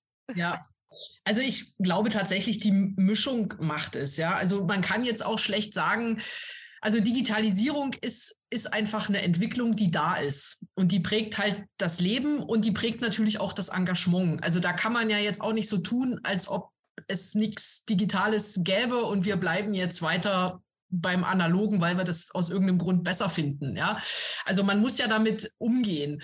Und ich glaube tatsächlich, dass es in nahezu allen Bereichen wirklich gute Chancen bietet, ähm, Arbeitsprozesse zu effektivieren auch sich Hilfe zu holen, die man früher nie bekommen hätte. Ja, also und wenn es nur darum geht, dass man mal einen Referenten zum Beispiel braucht für eine Veranstaltung äh, für seinen kleinen Heimatverein, der wohnt aber in München. Ja, da wäre nie für einen Stundenimpuls äh, irgendwo nach Niedersachsen gefahren. Aber man kann ihn jetzt haben, weil man muss ihn halt nur äh, zuschalten. Ja, oder dass man wirklich Leute gewinnen kann, die vielleicht heimatverbunden sind mit ihrer alten Region, aus der sie stammen, die dann jetzt aber äh, irgendwo äh, sind beim Studium, äh, irgendwo hingezogen, ja, in der Welt unterwegs. Die können trotzdem an Mitgliederversammlungen teilnehmen, die können trotzdem äh, Protokolle schreiben, die können trotzdem äh, auch Recherchenaufgaben übernehmen, die können selbst Schatzmeister sein, ja. Man kann Online-Banking machen, man kann äh, Sachen digital in, mit Cloud-Lösungen äh,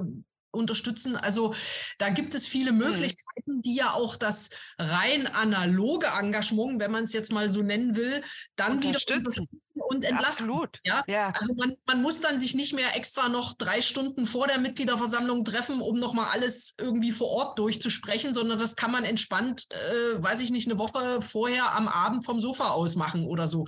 Ja, also es sind viele Möglichkeiten und ich glaube tatsächlich, dass ja Corona hat ja vieles gepusht, klar. Ähm, aber es gibt so ein, na, es ist so eine Pendelbewegung, ja. Wir merken das schon auch bei vielen Vereinen, dass natürlich da auch erstmal wieder eine große Lust da war, sich zu treffen, also sich mal wieder zu sehen. Man kann nicht alles digital machen. Ja, also eine, eine Leitbilddiskussion oder eine Programmdiskussion in nee. Also das, ja, aber es gibt tatsächlich Sachen, die sich gut ergänzen. Ja, und ich hatte ja, ich hatte ja schon geschrieben, also ein Beispiel vielleicht noch aus Magdeburg. Äh, wir haben eine Engagement-App, also wirklich eine App, die jeder Verein, das ist eine auch von Stifter Helfen finanzierte Lösung, also jetzt auch nicht übermäßig teuer. Ähm, die man auf seine Bedürfnisse zuschneiden kann. Ein super Instrument, um mit den eigenen Mitgliedern, äh, um mit den eigenen Freunden Förderern äh, in mhm. Kontakt zu bleiben und die wiederum aber für analoge Veranstaltungen dann wirbt. Und Weil das ist genau äh, die, die eine Richtung, ne? wie, wie man sich selber organisiert, äh, wie man ja. eben auch Arbeitserleichterung hat. Ich will aber auch noch mal eben in Richtung Herrn Rack gucken, weil ähm, das ja noch mal eine andere Dimension ist. Und ich glaube, es kann natürlich sein, dass es für viele auch so eine leichte Überforderung darstellt, aber dieses Potenzial, Herr Rack, was in diesen ähm, Ansätzen, die Sie ja aufgemacht haben, jetzt in ganz unterschiedliche, auch Nachhaltigkeitsgeschichten und Umwelt und so weiter. Aber wenn wir auf den Kulturbereich auch noch mal ganz konzentriert schauen, was da eben, Sie haben Open Access erwähnt, ähm, ganz, ganz wichtig sind ja auch so Ansätze wie Citizen Science. Also ähm, wie, wie ist nochmal ihr, Ihre Motivation sozusagen, nicht zu sagen, nein, nein, wir sind hier analog und man muss das alles schön haptisch anfassen können, sondern was, was für ein Potenzial steckt eben auch an diesen Möglichkeiten? Also im Prinzip haben wir drei Dimensionen. Ähm, das eine ist quasi, äh, äh, wie setzt man Digitalisierung äh, für seine politischen Interessen ein. Und da geht es ja auch darum, Informationen zu sammeln. Das ist eine. Wie setzt man dann praktisch Digitalisierung für seine eigentliche Kernaufgabe ein, also praktisch im Kulturbereich. Was bedeutet das für Museen? Was bedeutet das eben äh, für ähm, Archive äh, oder für Archive? Ne? Was ja. für Governance braucht es auch? Also äh, äh wenn es zum Beispiel darum geht, äh, Kunst im öffentlichen Raum zu Digitalisierung, mhm. wie, äh, ich, ich weiß noch nicht, ob es irgendwie eine Angebots- bzw. eine Annahmepflicht der örtlichen Archive gibt dazu. Sowas muss man dann einfädeln. Es gibt halt einfach mehr Möglichkeiten, die natürlich dann auch quasi Begehrlichkeiten oder auch, ja, auch Chancen bieten, die aber teilweise auch tatsächlich in der Governance oder rechtlich überhaupt noch gar nicht dargestellt sind. Ne? Weil also ohne, ohne die örtlichen Archive die Dinge zu denken, wäre ja auch Quatsch. Ne? Insofern, also da gibt es ja auch eine Korrespondenz eben zu den dritten Räumen beziehungsweise zu Heimatmuseen und so. Und dann äh, gibt es ja noch die Dimension praktisch der eigenen Betriebsfähigkeit. Also das, was eben Frau äh, Bousset angesprochen hat. Ne? Also wie nutzen wir Digitalisierungssoftwares, ob es jetzt Cloud-Lösungen sind oder, ich meine, dafür werden ja auch viele offene, freie Softwares geschaffen, dass sie eben, dass man nicht plötzlich wenn man seine Organisation und wenn sie noch irgendwie so klein ist, am Ende hat man plötzlich irgendwie äh, äh in der Buchhaltung einen Betrag von 1500 Euro im Jahr, weil man eben das Tool noch nimmt, das Tool noch nimmt, weil ich meine, das ist alles Software as a Service. Vieles kann man, also Zoom kostet ja auch Geld, wenn man es cool machen will, wenn mhm. man mal größere Runden machen will. Äh, und äh, wenn man dann halt irgendwie noch irgendwie die Google Cloud nimmt, das sind ja auch schöne Sachen und so äh, und äh, will dann noch andere Sachen mit zu verbinden. Also am Ende dann auch eine, eine, eine Internetseite hosten, die auch, sagen wir es mal so, einen wirklich schönen Baukasten hat dann kostet die halt auch schon wieder 20 Euro im Monat. Ne? Man kann natürlich auch für 5 Euro was im Monat einfach nur einen, äh, äh einen, einen FTP-Speicher bekommen oder ein, und, und, und da halt seine Seite drauf bauen. Aber mhm. irgendjemand muss sie dann bauen. Ne? Und dann gibt es Sachen, die kann man, je mehr, je mehr man selbst machen kann, desto teurer wird es dann auch. Ne? Und am Ende bleibt es trotzdem eine Ressourcenfrage. Ne? Und am Ende ist dann trotzdem das Ehrenamt gefragt. Aber irgendwann wir haben es ja vorhin gehört, zwei Stunden pro Woche stehen zur Verfügung. Wenn man es wirklich professionell und jeder hat ja immer den Anspruch, irgendwie die Dinge noch besser zu machen, ne, äh, äh auf, äh, aufsetzen will, dann, dann gehen schon plötzlich mhm. Wochenenden und, äh, und Nachtschichten los mhm. und so. Und deswegen müssen wir natürlich auch immer wieder über Ressourcen reden. Genau, Christopher, ähm, du kannst ja nochmal, du hast das eben schon erwähnt, dass ihr auch gerade in dem Netzwerk sagt, ihr teilt euch Dinge, ihr, ihr guckt, du hast gesagt, ganz gezielt natürlich auch in der Außenkommunikation jetzt einen gemeinsam bespielten Instagram-Kanal beispielsweise, aber was, was ist vielleicht aus deiner Sicht auch nochmal ähm, wichtig oder was, was hat euch vielleicht auch geholfen oder was, was sind so ein paar Hauptdinge, die, die dann wirklich auch die Arbeit erleichtert? Ja, also tatsächlich sozusagen, ähm, da war die Corona-Pandemie eigentlich dann schon wieder fast äh, äh, positiv im Sinne, weil wir hatten Zeit, äh, um äh, sozusagen den Blick auf uns selbst zu richten, um wirklich mal in den Leitbildprozess zu gehen, mal unsere Prozesse zu überdenken. Ähm, und das Ziel muss halt auch ganz klar sein, und das trifft sowohl auf äh, analoge Infrastrukturveranstaltungen oder auch äh, aufs Digitale zu nachhaltige Strukturen zu bauen. Denn eben diese begrenzten Ressourcen, Kosten, sind ja nicht nur die Ressourcen, sondern Leute stecken Ressourcen in ein Projekt rein. Und wenn das enttäuscht, wenn das schief geht, ähm, kann man noch so eine tolle Fehlerkultur im Verein haben. Die Leute sind enttäuscht, sind und die motiviert. Ja. Ähm, und natürlich möchte jeder ein erfolgreiches Projekt, äh, ein erfolgreiches Ergebnis dahin. Ähm, gerade, sage ich mal, äh, Vereine im ländlichen Raum ist es nochmal was ganz anderes, weil wer, wer kriegt es denn hautnah mit? Familien, Freunde, Nachbarn, ne? wir sind hier nochmal auf einer ganz anderen persönlichen, individuellen Ebene.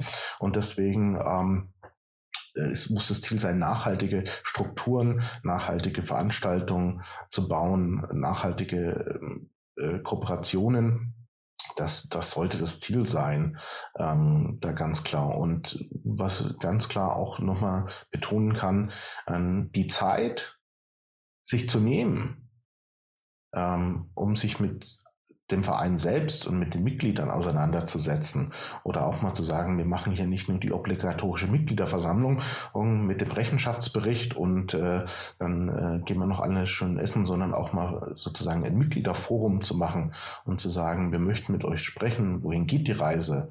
Ähm, was habt ihr für Ideen? Das, also ich äh, habe eben auch nicht erwähnt, noch was ja in deinem Zusammenhang auch erwähnenswert wäre, wäre das Netzwerk Agile Kultur. Ähm, da müssen wir gleich vielleicht auch noch mal gucken, das, was du jetzt ansprichst, geht ja so ein bisschen in die Richtung. Ne? Welche Fähigkeiten haben wir denn hier versammelt und wen können wir wie einsetzen? Herr Rack. Ja, also, was natürlich auch noch interessant wäre, sich zu überlegen, auch gerade weil es dann digital leichter ist, wie die Institutionen, die, sagen wir es mal so, mehr oder weniger gut ausgestatteten Institutionen, halt eben praktisch der, der freien, der äh, ehrenamtlichen, äh, freiwillig engagierten Kultur in irgendeiner Weise besser auch äh, zur Seite stehen können. Es war schon äh, nochmal wieder so ein erschreckender Moment, weil ich es selbst oft erlebt habe, äh, als Christopher gesagt hat, dass er den Eindruck hatte, dass eben äh, äh, sie als Konkurrenz wahrgenommen werden. Ne? Dabei muss man auch sagen, also letztendlich ist das richtig partizipative Kultur. Also es ist nicht, es geht ja gar nicht jetzt irgendwie darum, dass jetzt irgendwie ein, ein neues, äh, super äh, architektonisch tolles Museum gebaut wird, wo dann letztendlich dann in der Regel immer dieselben Dinge durchgeschleift werden, die eh so gerade als Wanderausstellungen äh, unterwegs sind, sondern äh, da haben die Bürger Möglichkeit, also wenn man mal in die Sozialmedien reinguckt, ist es ja interessant, wie sich auch immer wieder örtliche Gruppen bilden, die, wo praktisch historische Fotos oder sonstige Fotos einfach reingenommen werden, weil die Leute gerade ihren Keller aufräumen und sich fragen, hä, was ist denn das? Ich habe noch nicht mal eine Ahnung, was es ist, aber ich mache einfach mal ein Foto davon. Da kommt uns auch wieder Tech zugute. Es ist einfach schnell gezückt, schnell irgendwo hochgeladen. Man hat jemanden gefragt, weiß noch jemand, wo das ist in der Stadt? Was, welches Haus war da vorher? Äh, oder beziehungsweise ist es wo war das Haus oder welche Straßenansicht ist das? Und damit arbeiten dann wiederum die Leute eben praktisch aus den lokalen Wikis oder eben aus den Heimatmuseen. Ne? Also das ist höchst partizipativ, weil vor allem, also das ist auch emanzipatorisch, weil eben die Menschen tatsächlich ein Teil der Kulturproduktion sind. Und dann ist es unverständlich, wenn dann äh, Museen sowas als Konkurrenz ansehen also ja. institutionalisiert. Also der, das Thema die Öffnung der, der äh, Institutionen können wir gleich auch nochmal äh, nehmen. Frau Bourset hatte sich jetzt auch gemeldet dazu. Ja, also ich glaube, dieses Thema Konkurrenz äh, ist natürlich vielleicht auch irgendwie menschlich, ja. Also, dass man da immer erstmal schaut, wenn man selber tolle Ideen hat und dann äh, sagt, Mensch, äh, ich habe mir da so viel Mühe gegeben und dann kommt jemand. Aber meine Erfahrung, also das hat er ja, äh, hatten wir ja vorhin auch gehört vom äh, Kultur- und Heimat, Heimatverein Egling, äh, dass eigentlich Netzwerken abgeben auch wirklich immer nur bereichert, ja. Und ich kann das auch nur immer noch mal weitergeben und empfehlen, ähm, ganz aktiv auf äh, aktive, engagierte irgendwie Leitungen von Einrichtungen ähnlicher Art vielleicht zuzugehen und zu sagen, ey, wie machten ihr das? Ja, habt ihr einen Tipp? Äh, wir sind gerade in so einer Situation, habt ihr da eine Lösung? Ähm, also ich glaube, das, das hilft wirklich, weil an vielen Stellen ja wirklich kreative Ideen entstehen und man muss ja nicht alles irgendwie immer wieder neu von Urschleim an denken und man kann dann schon mal drei Schritte überspringen. Also ich habe schon ganz viele Projektanträge und Konzepte und alles Mögliche in die Welt geschickt. Ja, also auch in den Freiwilligenagenturen gibt es da einen regen Austausch, äh, weil es ist doch super, wenn das, was in Magdeburg gut funktioniert, dann auch in Rostock oder in, äh, weiß ich nicht, Hildesheim gut funktioniert. Ja, also das äh, von daher glaube ich, ist wirklich da keine Angst vor irgendwelchen Konkurrenzen zu haben und dann einfach zu sagen, Leute, äh, teilt es, nutzt es. Ähm, also kann ich nur bestärken, das aktiv auch zu machen. Also sehr mhm. freigebig zu sein, aber auch aktiv nachzufragen. Ja, also auch bei anderen einfach mal nachzufragen, könnt ihr uns da helfen? Sharing is caring. Christopher, du äh, kannst vielleicht auch noch mal ein bisschen äh, äh das noch mal sagen, wie, wie eben gerade diese Zusammenarbeit zwischen Institutionen und ähm, größeren Institutionen eben auch ähm, äh, welche, die, die ja in einem anderen Kontext auch arbeiten und dem Engagement im Ehrenamt ist. Ja, also genau, also was Frau Posé gesagt hat, kann ich nur bestätigen, ne? Unheimlich gewinnbringend und äh, das Digitale macht es dann auch möglich, sehr überregional miteinander zu arbeiten und ähm, per se muss man natürlich, ist natürlich auch die Feststellung, hast es vorhin so äh, erwähnt, dem Thema Agilität, dass wir in den Vereinen ja super Voraussetzungen haben, so zu arbeiten, denn wir, ich sage jetzt mal, im Kontrast zu diesen äh, großen Tankern oder diesen öffentlichen Hierarchien. Mit, mit Hierarchien, öffentlich mhm. getragenen. Mhm. Wir sind ja doch sehr, ich sage mal, der Verein ist ja per se basisdemokratisch organisiert. Die Mitgliederversammlung bestimmt, wählt oder beruft ab. Ähm, das heißt, äh, da ist vieles Mögliches. Auf der anderen Seite, äh, wenn ich äh, die sozusagen die Bevollmächtigung meiner Mitglieder habe und das Ziel klar ist, kann ich wunderbar äh, agieren und das teilweise noch viel schneller als das vielleicht äh, eine große Einrichtung kann. Und ich sag mal, mal, ab und zu sage ich immer provokativ, ich äh, kann schon fast wie, ich kann, kann wie ein Geschäftsführer hier äh, agieren mit, mit einer Unterschrift. Ähm, bin aber natürlich auch der Rechenschaft gegenüber meinen Mitgliedern äh, verpflichtet. Ähm, aber was natürlich auch ganz klar ist, bei allen denen, bei allen Erleichterungen und so weiter, äh, was ich immer stark merke, es braucht trotzdem einfach auch immer diese Kümmererrolle. Es muss jemand da sein, der sozusagen Hans Dampf in allen Gassen ist, auch so ein bisschen und oder Klinkenputzen geht, geht ähm, denn leider sage ich mal auch das Thema Geld, es fällt nicht vom Himmel. Ähm, das ist äh, natürlich hat auch Corona da viel gebracht. Ach, es gibt viel mehr Förderprogramme, äh, weil man natürlich gemerkt hat, dass da was ist. Auf der anderen Seite muss man natürlich auch sagen, äh, es gibt auch viele Förderprogramme, die aber teilweise auch an der Realität vorbeischrammen. Also ähm, ne, wir haben zum Beispiel auch in Bayern viele Förderprogramme, äh, die dann 50 oder 60 Prozent der Gesamtkosten ähm, fördern oder vielleicht auch mal 80 Prozent und den Rest muss ich als Eigenmittel einsteuern. Ähm, das, das, ist schwer. Ist, das ist eine Riesenhürde, ja. Das ist schwer. Das killt ganz viele Projektideen. Ähm, ganz oft. Ähm, und es ist auch so, äh, natürlich Spenden von Institutionen, sei das eine Sparkasse oder eine Reifeisenbank, die natürlich auch gucken, gucken, äh, wie viele Mitglieder hat der Verein, in, ähm, was macht der Verein. Ähm, und da muss man natürlich auch sagen, es sind ja nicht nur die Kulturvereine, die in der Landschaft unterwegs sind, sind auch die Sportvereine, die natürlich oft auch ganz andere Mitgliederzahlen präsentieren. Das ist auch ganz klar. Sie haben eine andere gesellschaftliche Rolle die Frage ist, ist das immer so vergleichbar? Mhm. Genau. Also, also die Förderthematik äh, äh, ist, ist eine ganz, ganz wesentliche. Herr Rack. Ja, aber wir, wir, müssen natürlich auch weiterdenken. Also das eine ist jetzt quasi praktisch jetzt leichter irgendwie zum Beispiel für ein äh, Heimatmuseum Dinge zusammenzukriegen, das vielleicht auch leichter kuratieren zu können, weil man praktisch äh, die Crowd befragen kann. Äh, aber äh, es, es, am Horizont kommt ja schon sowas wie, wir haben ja das europäische Projekt oder vor allem deutsch-französische Gaia X, das ist so, der soll der europäische Datenraum werden. Da ist äh, halt eben vor allem Deutschland und Frankreich im Lied. Und darin wird schon der Datenraum Kultur ja angefahren. Auch relativ spät. Natürlich waren ganz andere Sachen vorher schon. Und äh, der wird jetzt auch schon vom Kulturrat ja auch stark kritisiert, auch nicht, nicht ganz zu Unrecht, weil die Frage ist natürlich, ist es dann praktisch wieder nur in Anführungszeichen die kom die kommerzialisierbare Hochkultur, die dann da drin stattfindet? Mhm. Wie kann dann zum Beispiel eben halt auch ein Heimatmuseum da drin stattfinden? Und zwar so, dass es tragfähig bleibt. Ne? Also äh, insofern ist ja praktisch in der Digi also ich will ja einfach nur sagen, wir müssen gucken, dass wir in diesen neuen digitalen Räumen halt letztendlich nicht unter die Räder kommen mit dem freiwilligen Engagement. Einerseits, was die Tragfähigkeit angeht, erstens, weil das alles, auch alles viel Geld kostet und gerade muss ja jetzt praktisch der, äh, der 24er Haushalt der EU nochmal reflektiert werden. Und bei den, äh, beim Bundeshaushalt haben wir auch immer noch keine Unterschrift drunter. Ne? Also es wird knapper werden. Und das sind eben die Fragen. Also einerseits kommen neue Möglichkeiten, die auch nicht unaufwendiger werden, auch für ein äh, Heimatmuseum, dann darin zu partizipieren. Und trotzdem müssen die Kompetenzen und die Tragfähigkeitsmöglichkeiten da sein. Also in die Richtung sollte man schon auch denken. Und in die Richtung sollten natürlich auch letztendlich die Drittmittel gestaltet sein und nicht nur die staatlichen.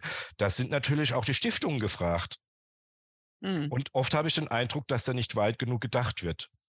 Ja, und auch man muss wahrscheinlich aufpassen, dass sich dann solche Aktionen nicht nur in den urbanen Räumen konzentrieren. Ne? Das ist ja auch ganz wichtig.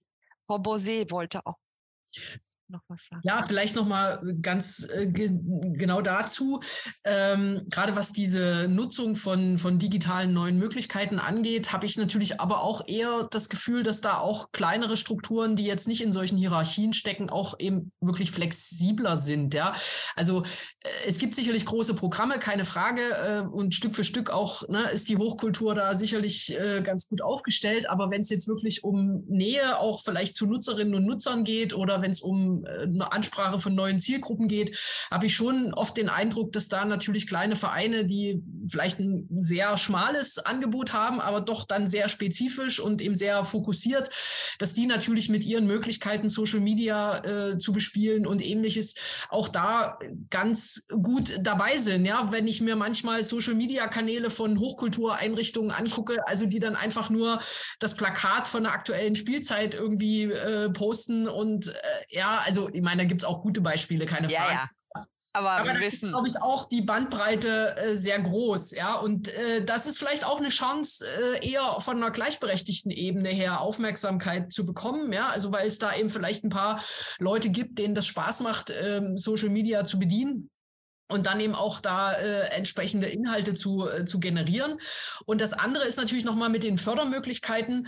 Äh, ja, na klar, das sehe ich auch so, dass das halt äh, ein, ein Problem ist, wenn in Größenordnung Eigenmittel nötig sind. Das ist ja im Übrigen nicht nur ein Problem, was Kultureinrichtungen haben. Das haben ja alle NGOs, wenn man so will, ja, dass man dann mhm. sagt, wo kriegen wir denn jetzt unsere Eigenmittel her, wenn wir jetzt nicht wirtschaftlich irgendwie tätig sind im größeren Stil.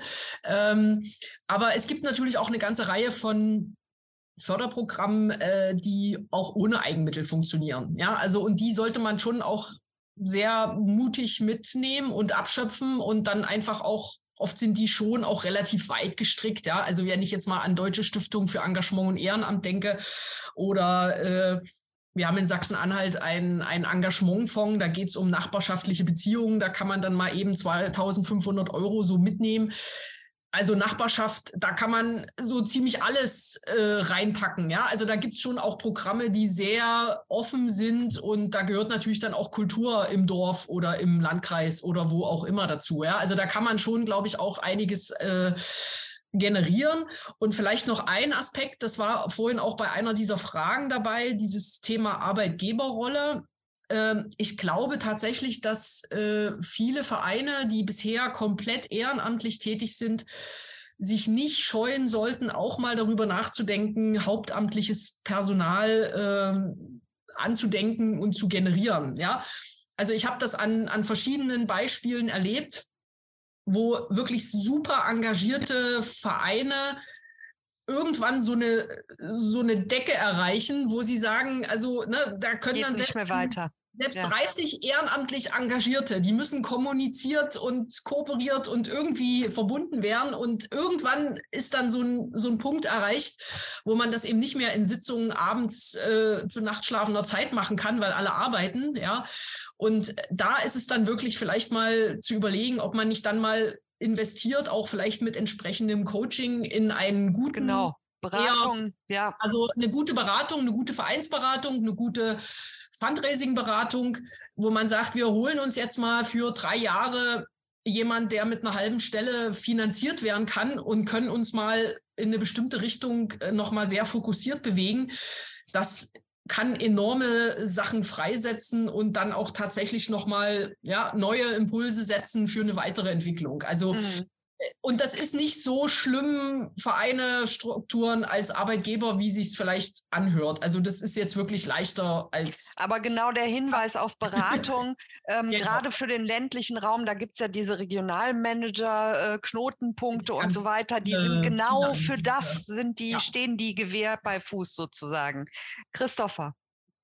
Genau, da wollte ich direkt sozusagen äh, auch reinschlagen zu sagen, ja, es braucht aber bei, bei aller Entwicklung und bei, bei allen neuen Möglichkeiten, es braucht die, die Unterstützung, dieses Coaching. Und auch äh, diese Regionalmanager gibt es äh, leider aber auch nur in bestimmten Baden-Württemberg gibt es nicht, ja.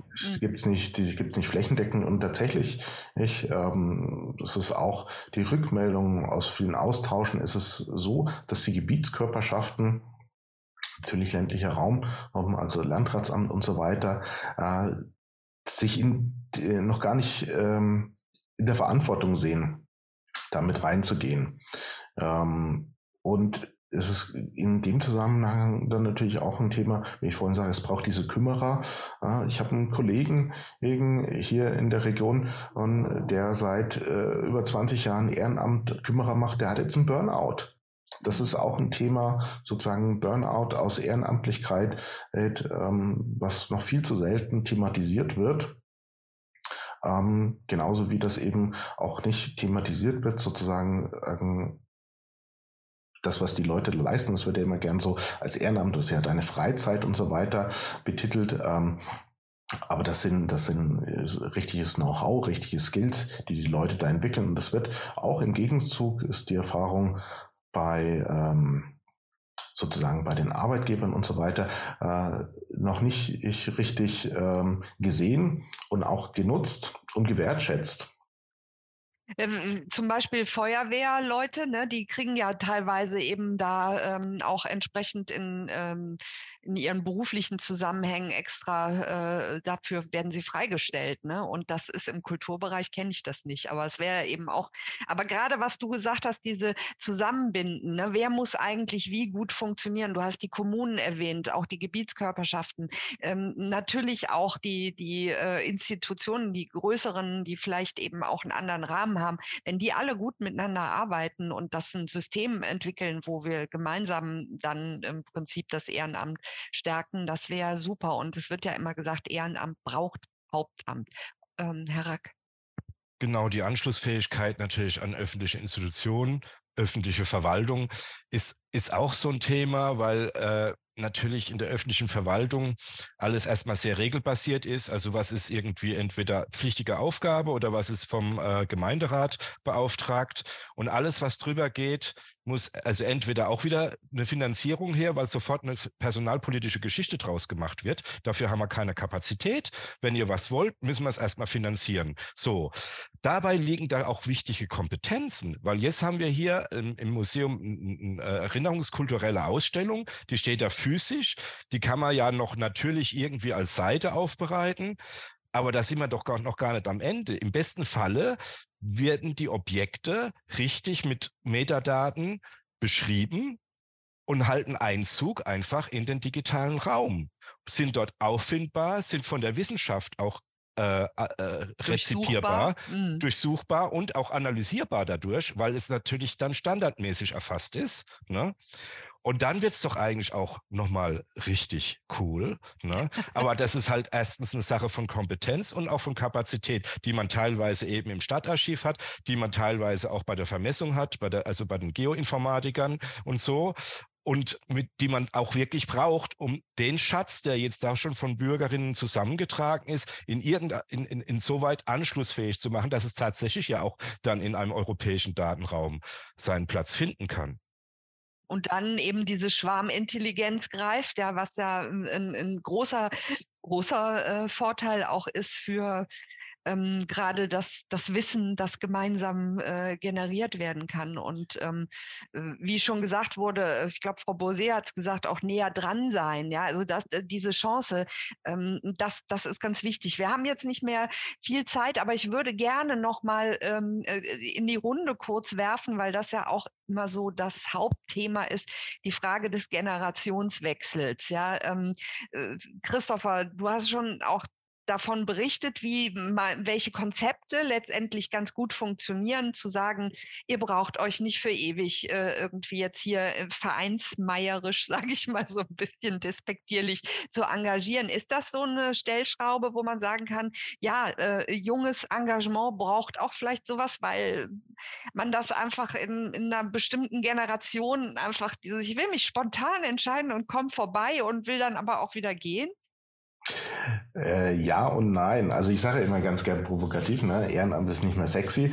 Ähm, auf der anderen Seite ist es, also ungelogen, es ist eine äh, der schönsten Aufgaben, denen man sich widmen kann. Ähm, weil das, ich sage immer hier, das ist ein einziger Experimentierraum um, und man kann nichts falsch machen. Man kann echt nur gewinnen.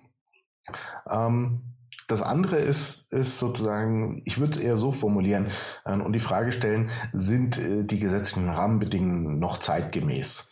Ist, und äh, da hatten wir natürlich, wir hatten vorhin das Thema Hybrid, digitale Sitzungen. Während der Corona-Pandemie äh, gab es da eine Interimsgesetzgebung, das hat der Gesetzgeber jetzt übernommen, um, so dass man es nicht mehr explizit in der Satzung äh, peu à peu klären muss. Ähm, aber ich glaube, da geht noch viel, viel mehr. Da können wir noch viel mehr machen. Und ähm, da muss man natürlich auch gucken, wie nimmt man den Leuten die Angst, dass sie sagen, ähm, es gibt dann natürlich auch diese Sätze mit einem Bein immer im Gefängnis stehen, persönlich haftend und so weiter. Ähm, und das andere ist, dass dann Leute sagen, äh, ich will hier nicht die nächsten drei bis fünf Jahre mich äh, binden an irgendeine Art. Weil vielleicht Aufgabe. bin ich dann gar nicht mehr hier. Vielleicht bin ich gar nicht mehr da. Und wir müssen auch viel mehr sozusagen über, über Formen wie, sag ich mal, Co- Vorstände nachdenken, mhm. Arbeitsteilung, genau, muss wirklich immer auf einem Posten eine Person sitzen. Können wir, können, kommen wir hier nicht zu anderen ähm, Konstellationen und das muss sich natürlich aber auch langfristig in den rechtlichen Rahmenbedingungen niederschlagen. Und da ist wirklich noch, also da ist noch Luft nach oben, sage ich. Mhm. Weil dann ähm, ähm, kann man sich wirklich in die, dieser wundervollen Aufgabe widmen, wenn, zu experimentieren, mit anderen zusammenzuarbeiten, zu profitieren ähm, und sozusagen diese, diese. Dann wird sexy dann wird sexy und dieses sozusagen dieses dieses Angstgebilde Administration und äh, äh, wird weniger, Verein. wird viel kleiner, ja. genau. Ja. genau. Frau Bose, Sie hatten eben auch spontan zugestimmt. Genau. Also ich glaube auch, man muss einfach neue Modelle ausprobieren. Ja, also viel in Tandem-Lösungen machen, ähm, den Leuten wirklich die Angst vor diesen ganzen Großen nehmen. Die Praxis ist ja so, endlich kommt man Freiwilliger zum Verein rein und dann wird dem so ein ganzer Batzen auf den Tisch gelegt. Ja, und dann, das ist dein Job. Du bist jetzt der neue Schatzmeister oder der neue Verantwortliche für Öffentlichkeitsarbeit. Also ich glaube, da muss man viel mehr schauen, was die Leute mögen interessanterweise, die Leute wollen ja ganz unterschiedliche Dinge. Ja, es ist ja das, was ich furchtbar finden würde. Ja, das machen andere ja total gerne. Also es ist ja nicht so, dass alle dasselbe doof finden, zum Glück. Also von daher kann man ja wirklich im Verein sehr gut schauen, ja, was passt zu wem und wie können sich das, wie kann sich das gut ergänzen. Und vielleicht noch ein Aspekt, äh, also es gab mal vor einigen Jahren eine Studie der Bosch Stiftung über Vereinsvorstände. Da wurden Vereinsvorstände gefragt, äh, was sie toll finden an ihrem Job. Und da haben sie in den höchsten Ton, Tönen äh, geschwärmt. Mitgestaltung, man kann was bewegen, ich kann was reißen, ich, ne, also ich bin verantwortlich für etwas, ich kann äh, mich präsentieren und so weiter. Und die nächste Frage, was erzählt ihr in eurem Umfeld über euren Vor Vorstandsjob? Und da kam lange Sitzungen, alles nervig, alles dauert, äh, es ist voll unproduktiv, alle reden immer nur, nichts passiert. So, ja, also das ist so ein völliger Widerspruch der Einzige, der für sich sagt, also sonst würden es die Leute ja auch nicht machen, ja. Also auch die Leute, die es 30 Jahre lang machen, die machen es ja nicht, weil sie permanent gezwungen wären, sondern die haben ja da durchaus was davon, ja. Aber sie müssen es dann auch positiv den anderen erzählen und nicht immer nur genervt sein ja. und nur das Schlechte weitergeben, weil warum sollte das dann jemand machen? Ja, ich sehe da schon ein super Posting ja. vor mir, so was genau. ich meinen Eltern erzähle oder was genau. ich meinen Freunden ja. erzähle, wie der Job also, ist und wie der Job wirklich ist. Der Job wirklich ist, ja. Also das ist, glaube ich, wirklich auch ein ganz, ganz wichtiger Fakt und äh, vielleicht eben tatsächlich auch also nicht so krampfhaft an allem festhalten, also auch so ein bisschen in, im Kulturbereich, ja, da ist immer alles wertvoll und jedes Ausstellungsstück und jedes, ja, jedes Foto und so, keine Frage, aber da vielleicht eben auch mehr Neues zulassen und sagen, es darf auch mal was irgendwie ein bisschen in den Hintergrund rücken, damit Platz für Neues ist, gerade wenn neue Leute kommen. Ja, also mhm. also einfach da ein bisschen mehr Mut da auch zu haben. Ja, also auch nochmal herab äh, am Schluss einen kleinen Appell vielleicht für eben äh, auch im Hinblick auf junge Leute sind auch engagiert in den digitalen äh, äh Zusammenhängen. Ähm, ist da auch eine Chance, ne? zu sagen, geht aufeinander zu und ähm, verbindet das, was da an Skills auch vorhanden ist, mit, mit dem Ehrenamt? Äh, wir hören jetzt gerade nichts mehr. Ja, ja, auf jeden genau, Fall. Ja, aber erstmal. Ja. Äh, ja, klar, bestenfalls. Ähm, ich glaube, dass es sogar, sagen wir es mal so, für eine, für eine ich will es auch nicht immer so nur an der Jugend festmachen mit der Digitalisierung. Also äh, äh das, da, da gibt es ja auch nee. wirklich 60-Jährige, ja. äh, die wirklich schon lange in diesem Thema sind. Das ist ja wirklich jetzt auch nichts Neues, wenn man es genau nimmt. Äh, und insofern äh, ist es, äh, aber es sind praktisch Leute, die natürlich schon ziemlich im Tunnel auch oft sind, ne? weil es ist halt nun mal naja, es man, man ist halt im, im Rechner drin und, äh, und hat da halt einfach viel Arbeit. Insofern wäre es schon natürlich bestimmt auch nochmal so befruchtend, wenn man sich eben mit den äh, mit anderen Dimensionen äh, des, des, des, des Engagements und auch der Kultur äh, befassen würde.